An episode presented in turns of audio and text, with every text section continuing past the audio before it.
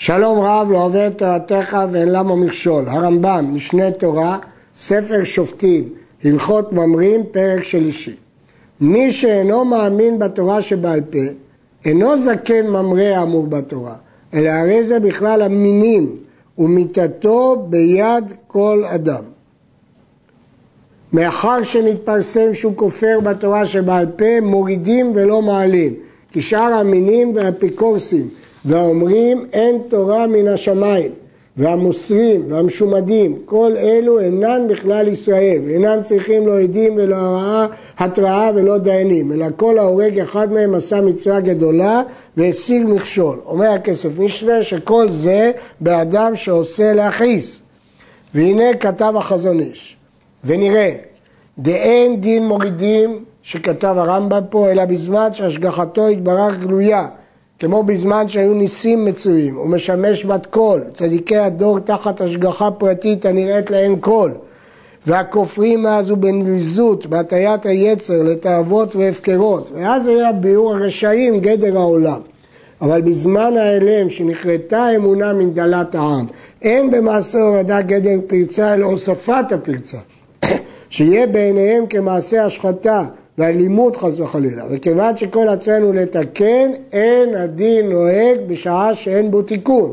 ועלינו להחזירם בעבותות אהבה ולהעמידם בקרן אורה במה שידינו מגעת. אלה דברי החזון איש. נמשיך ברמב"ם. במה דברים אמורים באיש שכפר בתורה שבעל פה במחשבתו ובדברים שנראו לו והלך אחר דעתו הקלה ואחר שירות ליבו וכפר בתורה שבעל פה תחילה וכן כל הטועים אחריו. אבל בני אותם הטועים ובני בניהם שהדיחו אותם אבותם ונולדו במינות וגידלו אותם עליו הרי הם כתינוק שנשבע לבין הגויים וגידלו הגויים על דתם שהוא אנוס. ואף על פי שישמע אחר כך שהיה יהודי וראה יהודים בדתם הרי הוא כאנוס שגידלו על טעותם כך הוא גדל כך הוא התחנך.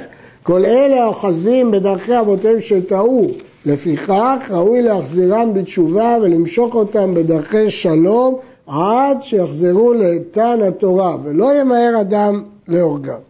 כך כותב הרמב"ם בפירוש המשנה לחולין, אלו שנולדו בדעות אלו, חונכו על פיהם, הרי הם כאנוסים ודינם דין תינוק שנשבע. הרב יעקב אטינגר, בעל ערוך לנר, כתב כי פושעי ישראל בזמננו אחר שבעוונותינו הרבים פסתה הבארת לרוב, עד שברובם חילול שבת נעשה כהיתר, ומה גם בבניהם שקמו תחתיהם שלא ידעו ולא שמעו דיני שבת, הם כתינוק שנשבע לבין הגויים, והוא מסתמך על הרמב"ם הזה. וגם החזון איש כך קובע ביורדיה א' ו' אדם שאבותיו פרשו מהציבור הדתי וגדל ללא קשר לתורה ולמצוות, הרי הוא כתינוק שנשבע. אבל זקן ממרא האמור בתורה, הוא חכם אחד מחכמי ישראל, שיש בידו קבלה, יש לו מסורת, ודן ומורה בדיני תורה, כמו שידונו ויורו כל חכמי ישראל. שבאה לו מחלוקת בדין מן הדינים מבית דין הגדול, ולא חזר לדבריהם, אלא חלק עליהם, והורה לעשות שלא כהוראתם, גזרה תורה עליו מיתה, הוא מתוודה ויש לו חלק לעולם הבא. אף על פי שהוא דן והם דנים, והוא קיבל והם קיבלו, יש לו מסורת ולהם מסורת, והוא יש לו דין סברה ולהם יש דין. הרי התורה חלקה להם כבוד, בבית דין הגדול. ואם רצו בית דין למחול על כבודם ולהניחו שיגיד מה שהוא רוצה, אינם יכולים, כדי שלא ירבו מחלוקת בישראל. אם כן, דברי הרמב"ם הם דברים ברורים. מה זה הגדרה שזקן ממרא? שהתורה חלקה להם כבוד ובדין הגדול כדי שלא ירבו מחלוקות בישראל ולכן אם הוא חכם גדול ויש לו קבלה ויש לו דין אבל הוא עושה כהוראתו נגד הוראת בדין הגדול הוא חייב מיתה.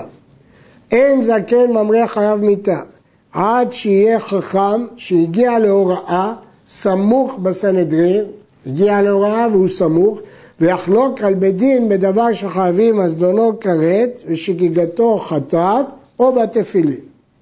בברייתא מסכת סנהדרין, לדעת רבי מאיר, חיובו של זקן ממרא הוא רק דבר שחייבים מזדונו כרת שגיגתו חטאת, כמו פר אליהם דבר של ציבור.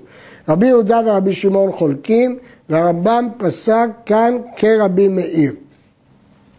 לדעת הרמב"ן, ההלכה היא כרבי יהודה, שאינו חייב אלא על דבר שעיקרו מדברי תורה ופירושו מדברי סופרים. הרמב"ם מוסיף גם את התפילין, שהגמרא אומרת שזה דין יוצא דוב. אבל יש עוד תנאים, ויורה לעשות כהוראתו, או יעשה הוא על פי הוראתו, לא רק שהוא ילמד, אלא יורה לעשות או שיעשה הוא. ויחלוק עליהם והם יושבים בלשכת הגזית, דווקא כשהם נמצאים בלשכת הגזית.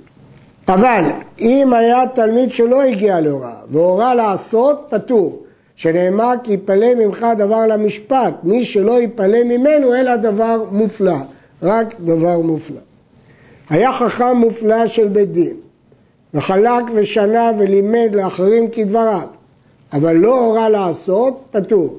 שנאמר והאיש אשר יעשה בזדון, לא שיאמר בזדון, אלא יורה לעשות או יעשהו בעצמו. דווקא אם הוא יורה לעשות או יעשה בעצמו. בפשט הגמרא משהו מה שאחרים עושים בפועל. הרמב"ם כותב גם אם הוא בעצמו עשה.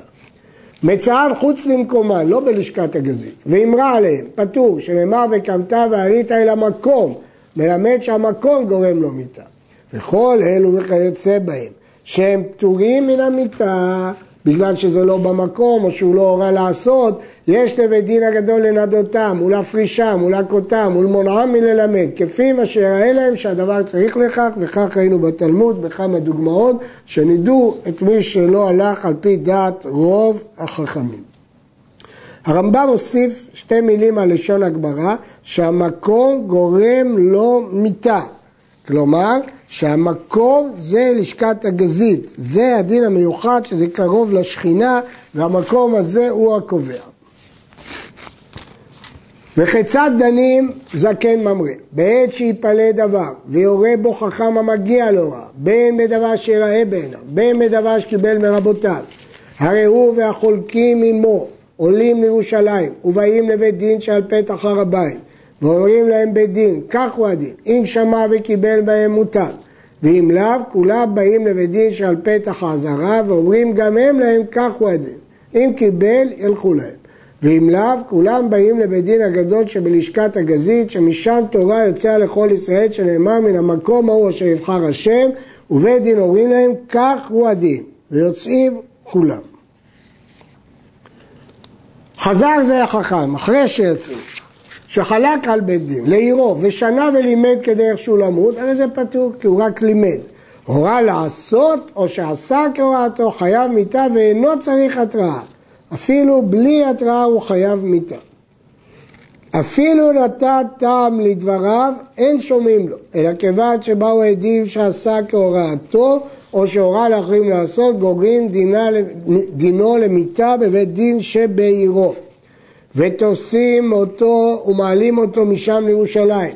ואין ממיתים אותו לא בבית דין שבעירו ולא בבית דין הגדול שיצא חוץ לירושלים, מעלים אותו בבית דין הגדול שבירושלים ומשמרים אותו עד הרגל וחונקים אותו ברגל שנאמר וכל ישראל ישמעו וייראו מכלל שצריך הכרזה וארבעה צריכים הכרזה זקן ממרא ועדים זוממים והמסית ובן סורר ומורה שהרי בכולם נאמר ישמעו וייראו.